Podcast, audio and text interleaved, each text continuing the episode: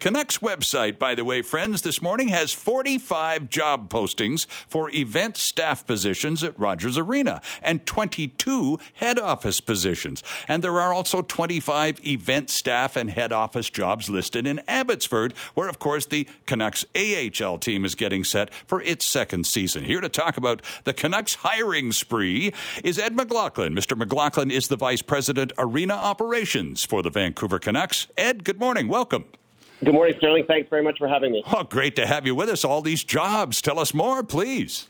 Well, you know, uh, we are ramping up for the season, as you know. Uh, so we've got the Canucks' uh, uh first preseason game starting September 25th.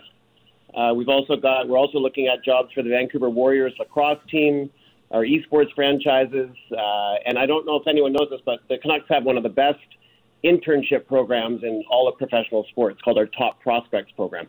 Ah, okay. So now uh, these. Uh, let's talk about some of the jobs uh, uh, possibilities. One of which is the ice team. These are the kids who come out during timeouts in hockey games and shovel the ice. But that's only a very small portion of what the job actually entails, isn't it? it really is. That that group they do a great job. They um, you know, they've got a, a very uh, limited time frame when they go out onto the ice. Yes.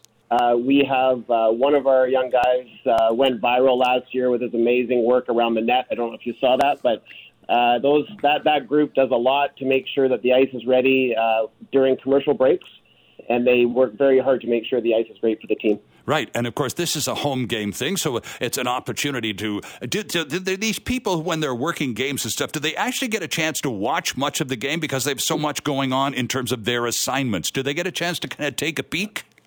Well, they do take a peek, but I can I can tell you they are working hard uh, the whole game. They sit kind of in behind where the Zamboni area is, and they've got to be on cue, ready to go. So our game presentation uh, uh, manager, Stephen Van Voot, he works with that group to make sure that they are ready to go on those breaks right on time. Mm-hmm. Now, I understand, according to the Daily Hive, you're looking for a mascot. Now, we have Finn, the uh, legendary Canucks mascot, whom I assume is still being, uh, uh, uh, that part is still being played by the same person, but you are looking for mascots. What's that about?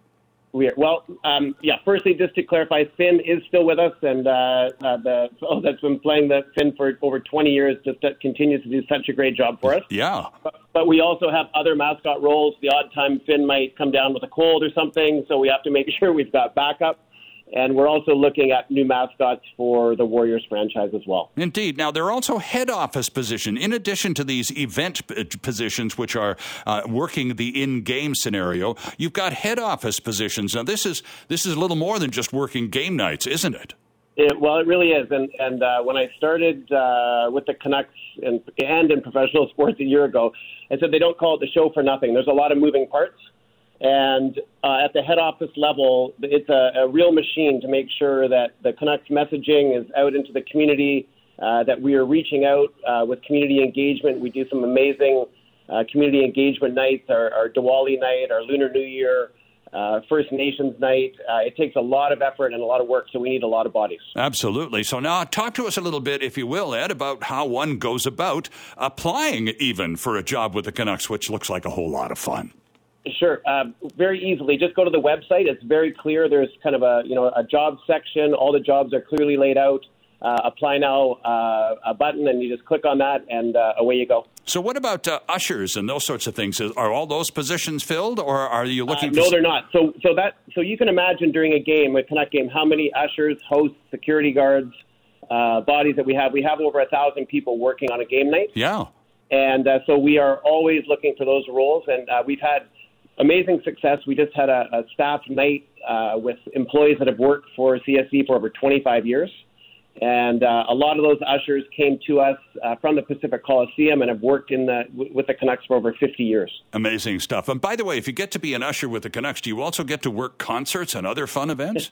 you, you sure do. You sure do. And well, okay. My voice is a bit rough this morning. I'm sorry. I was at the Killers concert last night. Ah, so. speaking of concerts, as yeah, and I hear it was pretty good too, Ed. So yeah, it was, it was a it was a great show, and you might remember Johnny Marr from the Smiths, who was also the, the, the lead act last night. So oh, fantastic! So again, just the website is that the best portal of entry for uh, looking for work with the Canucks? It sure is. Yes, it is. All right. So there you go, friends. Vancouver Canucks are hiring with all sorts of positions and possibilities and tons of fun at the end of it all. Ed McLaughlin, we wish you success with your new hires coming on board and, of course, with the season ahead as well.